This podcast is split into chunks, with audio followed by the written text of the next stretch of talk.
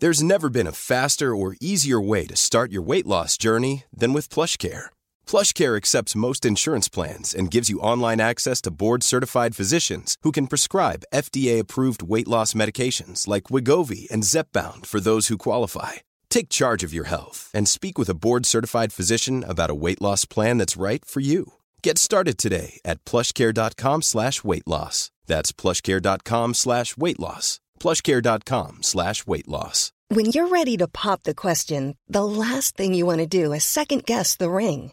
At Bluenile.com, you can design a one-of-a-kind ring with the ease and convenience of shopping online. Choose your diamond and setting. When you find the one, you'll get it delivered right to your door. Go to Bluenile.com and use promo code LISTEN to get $50 off your purchase of $500 or more. That's code LISTEN at Bluenile.com for $50 off your purchase. Bluenile.com code LISTEN. Ryan Reynolds here from Mint Mobile. With the price of just about everything going up during inflation, we thought we'd bring our prices down. So to help us, we brought in a reverse auctioneer, which is apparently a thing. Mint Mobile unlimited premium wireless. Ready to get 30, 30, bit to get 30, bit to get 20, 20, 20, bit to get 20, 20, bit to get 15, 15, 15, 15 just 15 bucks a month. So, Give it a try at mintmobile.com slash switch. $45 upfront for three months plus taxes and fees. Promo rate for new customers for limited time. Unlimited more than 40 gigabytes per month. Slows. Full terms at mintmobile.com. There's never been a faster or easier way to start your weight loss journey than with PlushCare. PlushCare accepts most insurance plans and gives you online access to board-certified physicians who can prescribe FDA-approved weight loss medications like Wigovi and Zepbound for those who qualify. Take charge of your health and speak with a board-certified physician about a weight loss plan that's right for you. Get started today at plushcare.com slash weight loss. That's plushcare.com slash weight loss. plushcare.com slash weight loss. Many of us have those stubborn pounds that seem impossible to lose, no matter how good we eat or how hard we work out. My solution is PlushCare. PlushCare is a leading telehealth provider with doctors who are there for you day and night to partner with you in your weight loss journey. They can prescribe FDA-approved weight loss medications like Wagovi and Zepbound for those who qualify. Plus, they accept most insurance plans. To get started, visit plushcare.com slash weight loss. That's plushcare.com slash weight loss. Without the ones like you, who work tirelessly to keep things running, everything would suddenly stop. Hospitals, factories, schools, and power plants, they all depend on you. No matter the weather, emergency, or time of day, you're the ones who get it done. At Granger, we're here for you with professional grade industrial supplies. Count on real time product availability and fast delivery. Call clickgranger.com or just stop by. Granger for the ones who get it done.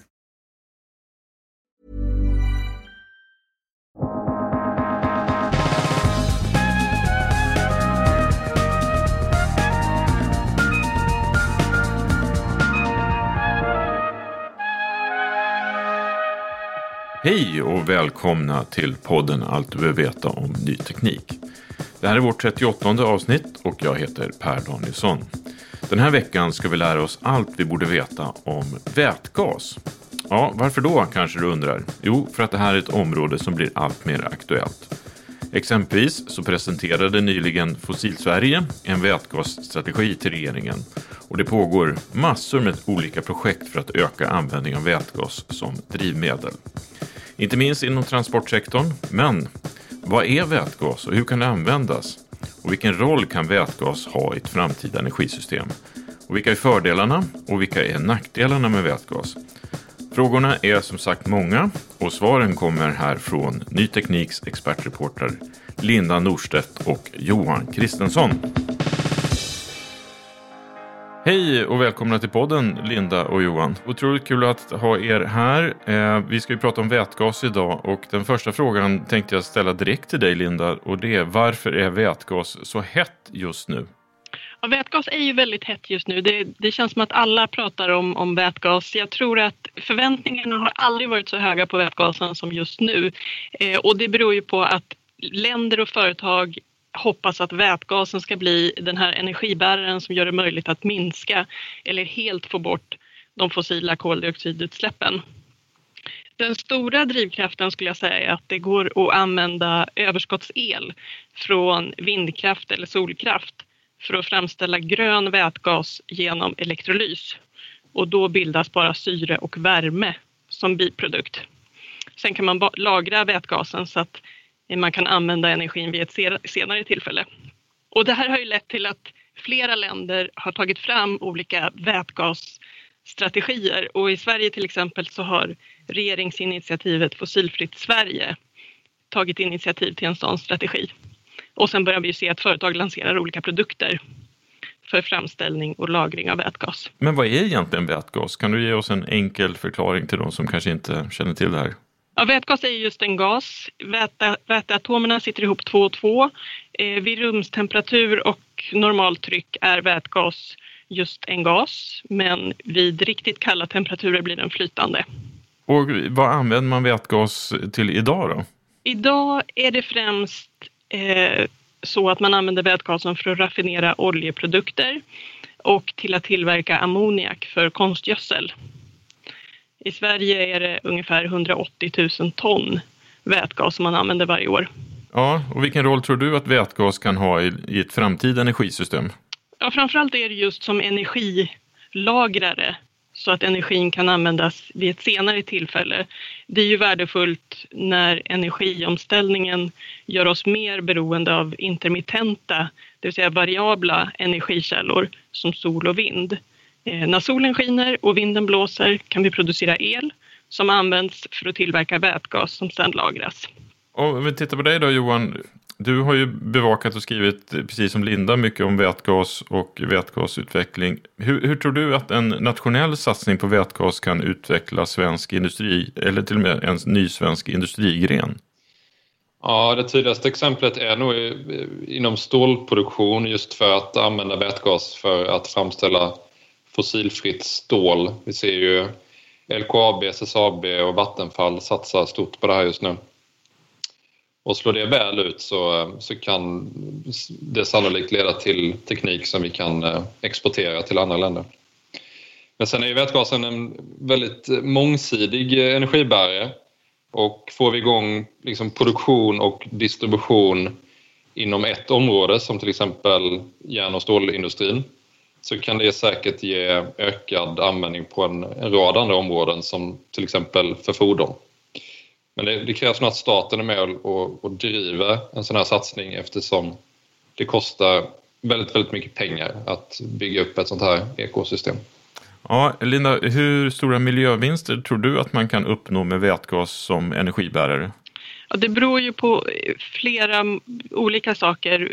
Framförallt beror det ju på hur vätgasen tillverkas. Den vätgas som används idag framställs främst från fossila källor, till exempel naturgas och stenkol.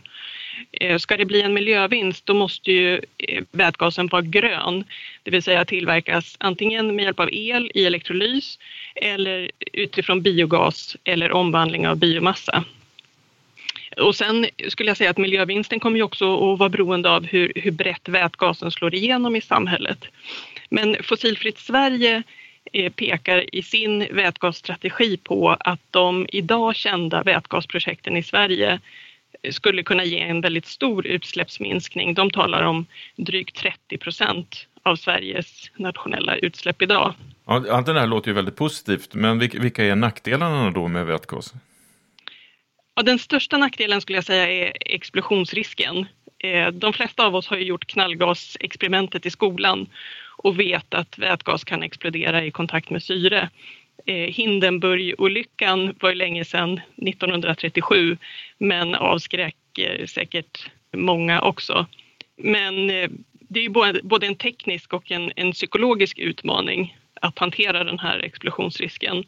Eh, en annan nackdel är ju att eh, gasen är väldigt lätt och består av små molekyler. Eh, vilket gör att den är svår att lagra. Det gäller att se till att molekylerna inte slinker ut. Eh, och sen en annan nackdel är ju att vätgas i princip inte finns naturligt så att man måste framställa det och då, då krävs ju energi. Mm. Och då vad skulle du säga då är utmaningarna med att utveckla användningen av vätgas i exempelvis transportsektorn och som mellanlager av förnybar energi?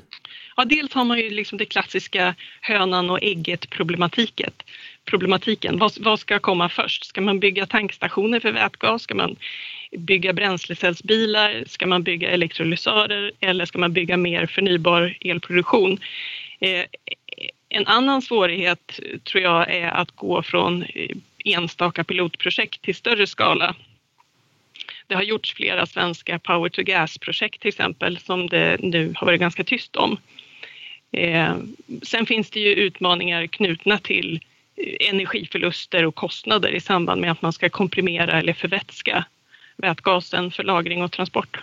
Johan, hur mycket energi går det åt för att göra vätgas? Det här är ju en fråga som diskuteras rätt mycket och kritiseras kanske i vissa fall. Ja, alltså generellt för att framställa vätgas med hjälp av elektrolys så går det åt eh, någonstans 50 till 55 kilowattimmar el för att producera ett kilo vätgas. Och när man sen eh, behöver energin igen så kör man in vätgasen i en bränslecell och då får man ut ungefär 33 kilowattimmar elenergi som man sen kan eh, köra kanske ett tiotal mil med i en, eh, om, det, om man använder det i en personbil. Men just den här liksom rätt dåliga systemverkningsgraden är ju det som av många anses vara eh, vätgasens akilleshäl. Och det är också därför som rätt många spår att den främst kommer att användas inom för tunga transporter där batterierna inte räcker till samt inom industri och lantbruk. Då. Ja, precis. Men, men, Linda, kan du ge några exempel på hur vätgas används i Sverige idag och inte bara titta på fram, framtiden? Ja, idag är det ju främst inom industrin som man använder eh, vätgas. Eh, det handlar om att reformera oljeprodukter och tillverka konstgödsel. Och Johan, vilka är de största vätgasaktörerna på den svenska marknaden? Det har ju kommit upp en hel del de senaste åren bara. Ja, alltså mest kända för Ny Tekniks läsare det är nog Powercell.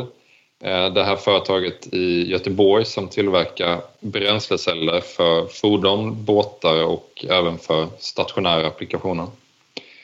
Sen har vi Sandvik Material som utvecklar komponenter till bränsleceller och det gör även Impact Coatings och eh, Cell Impact.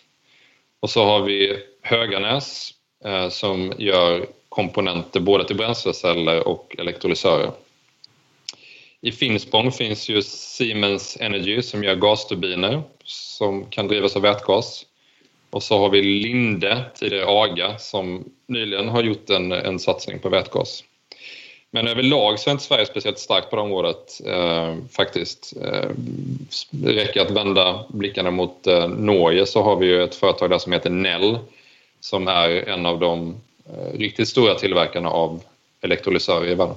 Ja, och vilka ser du som de stora riskerna med att använda vätgas just som drivmedel? Ja, alltså det är ju som Linda var inne på just den här risken för explosion. Eh, vi hade en händelse eh, i Norge för, ja det var sommaren 2019, där en sån här tankstation exploderade på grund av en, en läckande ventil och det här ledde ju liksom omedelbart till en rätt intensiv debatt om lämpligheten i att använda vätgas. Men eh, även fossila bränslen kan ju bli explosiva vid blandning med luft och fördelen med vätgas är ju att den är så pass lätt att den vid läckage stiger rätt upp i atmosfären. Men givetvis så måste ju fordon och farkoster liksom designas med det här i, i åtanke. Eh, men man ska komma ihåg kanske att industrin har ju använt vätgas i hundra år. Eh, så det finns ju utarbetade rutiner för det. Som eh, konsument och lyssnare kanske man undrar vad det vad kost, om man skulle köpa en vätgasbil, vad kostar det att tanka vätgas? Ja, den, den vätgas man kan tanka på de få svenska tankstationerna kostar runt 80-85 kronor per kilo.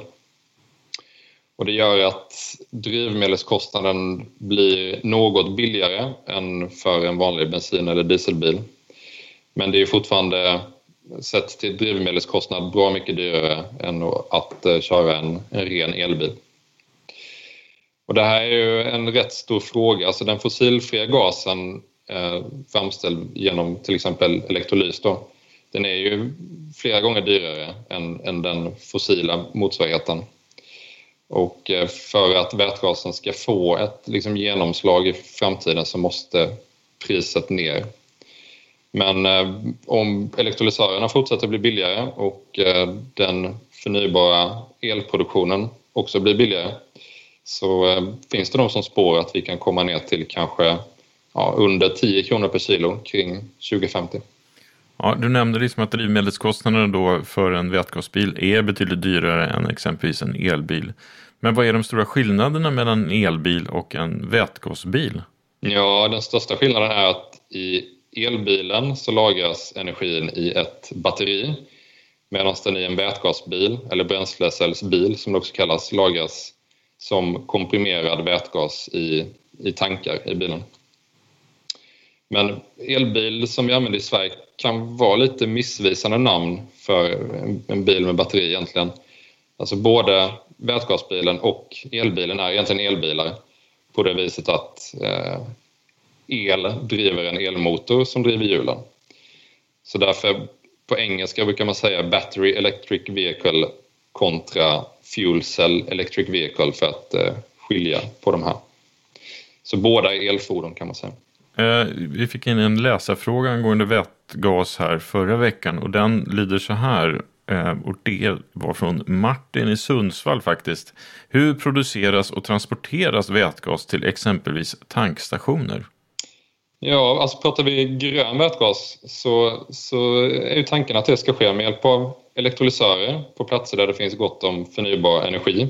Och den, den fossila vätgasen, den eh, som Linda nämnde, produceras ju eh, genom reformering av naturgas eller förgasning av kol. Och den, den trans, eh, komprimeras eh, sen för att kunna transporteras antingen i gasledningar eh, i marken eller i trycktankar på lastbil, tåg eller båt eh, till tankstationerna helt enkelt. Och man ska komma ihåg att man kan också förvätska den då, eh, det vill säga kyla ner den till minus 253 grader Celsius så att den blir flytande. Men det, det är ingenting man gör i Sverige idag ännu så länge. Vi pratade i början om en, det här förslaget till nationell vätgasstrategi. Men vad är det egentligen som kan gå, gå fel om, vi skulle, om Sverige skulle göra en stor satsning på vätgas? Vad säger du Linda?